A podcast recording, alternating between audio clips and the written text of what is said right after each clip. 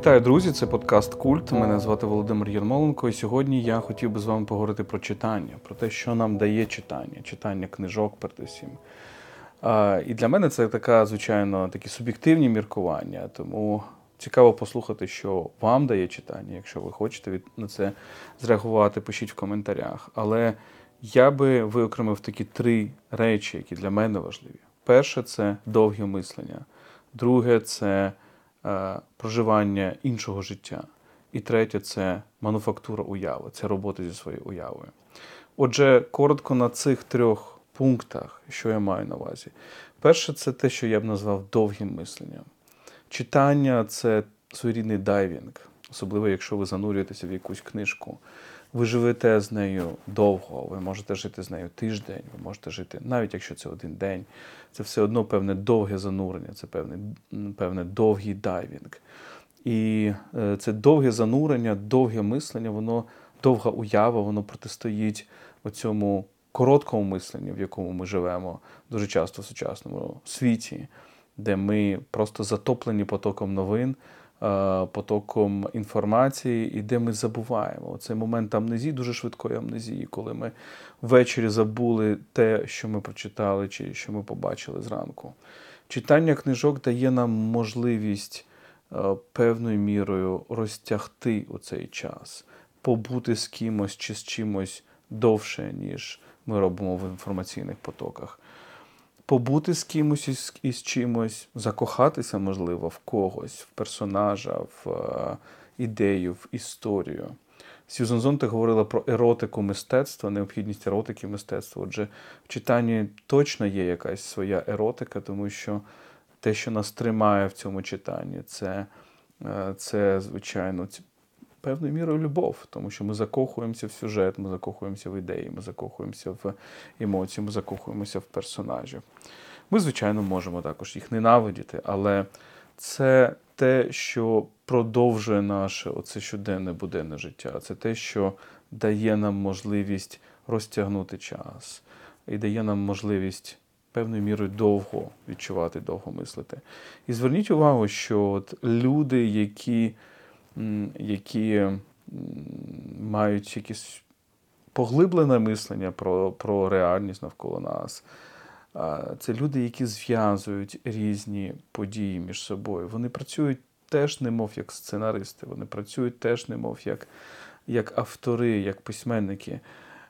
Читач це також певною мірою письменник. І людина, яка тлумачить події, це також певною мірою письменник чи письменниця. Тому що ця людина вміє боротися проти цієї амнезії. Вона вміє розуміти, а в чому зв'язок того, що відбулося сьогодні, з тим, що відбулося місяць тому, рік тому, століття тому, тисячоліття тому. І викласти певною мірою а, оцей потік подій в певний сюжет, в певну історію. Тому розуміння, тлумачення це теж момент певного читання.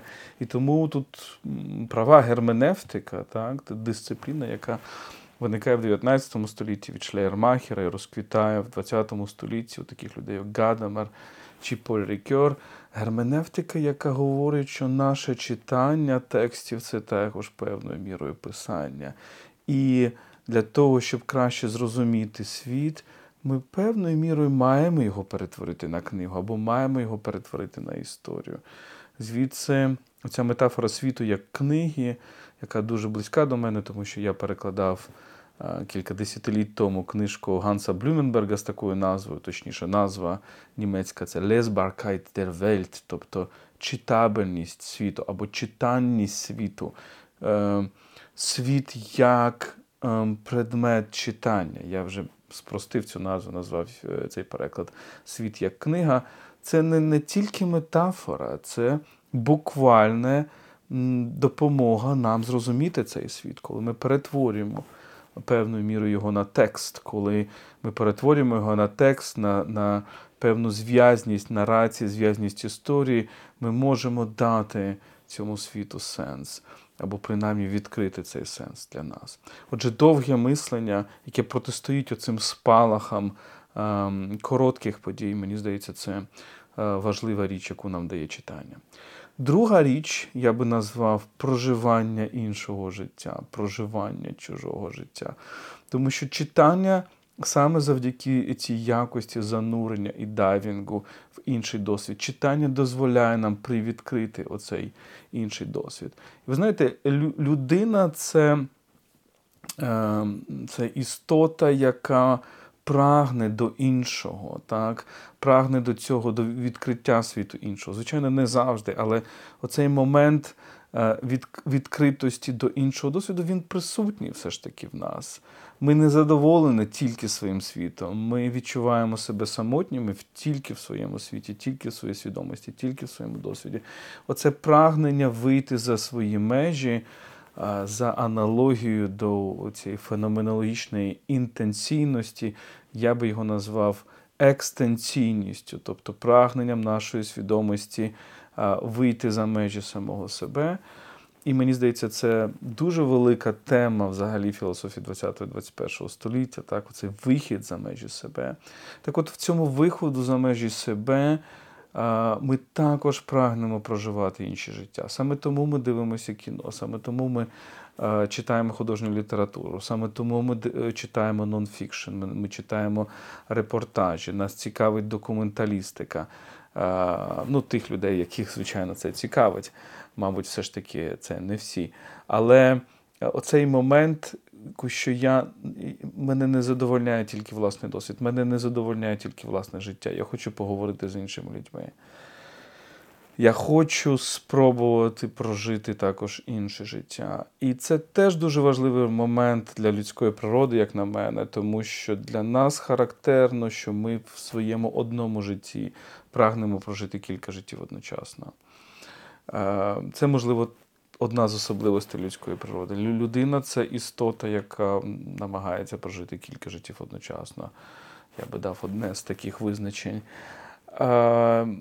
І і це ми бачимо, це розуміння давно насправді, ще в античні часи. Пам'ятаєте, коли Арістотель говорив в своїй поетиці про це знамените поняття катарсісу, так?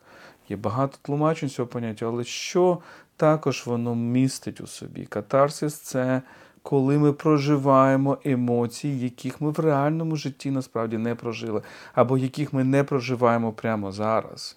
Можливо, ми їх прожили в минулому. Тобто емоції е, трауру за за людину, яка щойно померла, емоції страху, емоції любові. Це те, що ми бачимо на сцені театральної вистави, і ми зараз їх проживаємо. І оцей потік емоцій, який йде крізь нашу свідомість, крізь нашу душу насправді нас очищає. Ось що має на увазі е, Аристотель. Але тут же ж момент не тільки цього очищення, тут момент цього співпереживання, співжиття. І він, як на мене, дуже важливий. Зараз ми, звичайно, маємо цю емоцію в театрі, ми маємо цю емоцію в кіно, але читання нам теж дає е, це занурення, воно дає нам можливість я б не сказав прожити чуже життя, бо це неможливо, але принаймні доторкнутися до іншого досвіду, торкнутися його поверхні, принаймні, наблизитися до нього. І це, без сумніву, дуже важливо. І третій момент це те, що я б назвав мануфактурою уяви. Читання розвиває нашу уяву, воно дає нам можливість уявляти, фантазувати, воно запускає оцей проект, е, процес створення образів. І ви знаєте, в сучасному світі це дуже важливо, тому що ми живемо з вами трішечки в світі готових образів, ready-made образів, цих картинок, які які падають в нашу свідомість вже готовими, і ми не маємо їх вже розпаковувати, ми їх отримаємо такими, якими вони є. Але ж читання дає нам можливість все ж таки попрацювати, домалювати. Так? Наша свідомість завжди працює в цьому режимі домислювання, домальовування.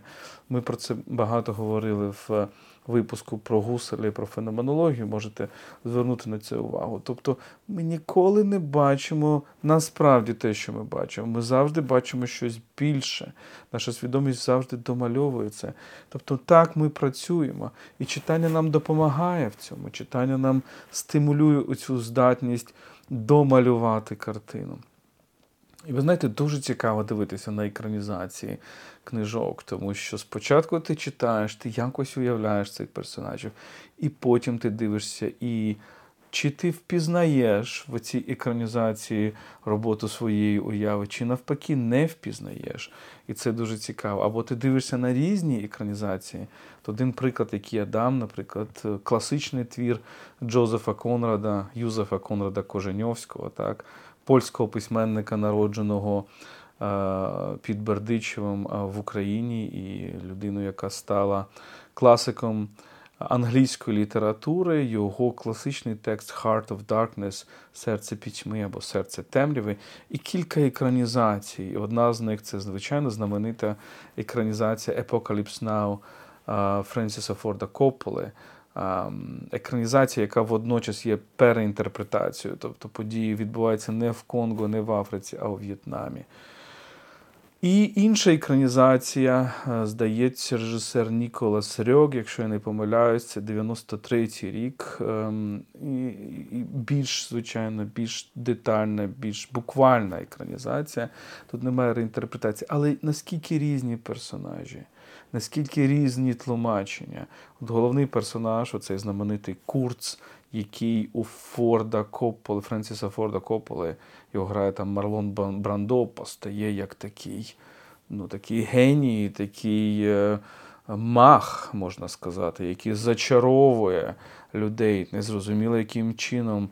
Е, зачаровує людей навколо себе, фактично стає їхнім шаманом, їхнім, він може робити з ними все, що завгодно. І цей самий Курц у Ніколаса Рьога, якого грає Джон Малкович, який скоріше є божевільним фріком. Тобто, от, от, от такі от два різні тлумачення головного персонажа від мудреця до божевільного, від е, людини з величезною владою до якогось фріка, який не зрозуміло, що робить. Ну і так само. Ми бачимо різні тлумачення іншого головного героя, власне, Марлоу. Е, Тім Рот його грає у Рьога і, е, і здається, Мартін Шин, якщо я не помиляюсь, у Френсіса Форда Копполи. І це надзвичайно цікаво, коли ми спочатку читаємо текст, а потім а потім намагаємося дивитися на екранізації, порівнювати цю роботу уяви з тим, е, що ми собі нафантазували. Отже, от такі три головні речі, які, як на мене, нам дає читання, але без сумніву є багато інших. Тому е, буду вдячний за ваші думки в коментарях. Мені дуже цікаво послухати їх, почитати і, можливо, е, відміркувати деякі речі потім уже в е, діалозі, діалозі з вами. На цьому завершу це коротке відео. І нагадаю, що. Запрошую вас підписуватися, звичайно, на наш канал, на наш YouTube канал і на наш подкаст, Культ Подкаст на всіх можливих подкаст-платформах, на Google Podcast, на Apple Podcast, на Spotify. І нагадаю, що ви завжди можете підтримати нас на Патреоні, patreon.com. Ви можете е, лінк побачити в описі цього відео. Для патронів ще буде невеличкий бонус, де я міркуватиму про те, яким є читання власне, сьогодні, в епоху, в епоху, можливо, кризи читання, в епоху певної візуалізації світу, в епоху, ну, знову ж таки, пришвидшення цього світу, і в епоху повернення усного мовлення.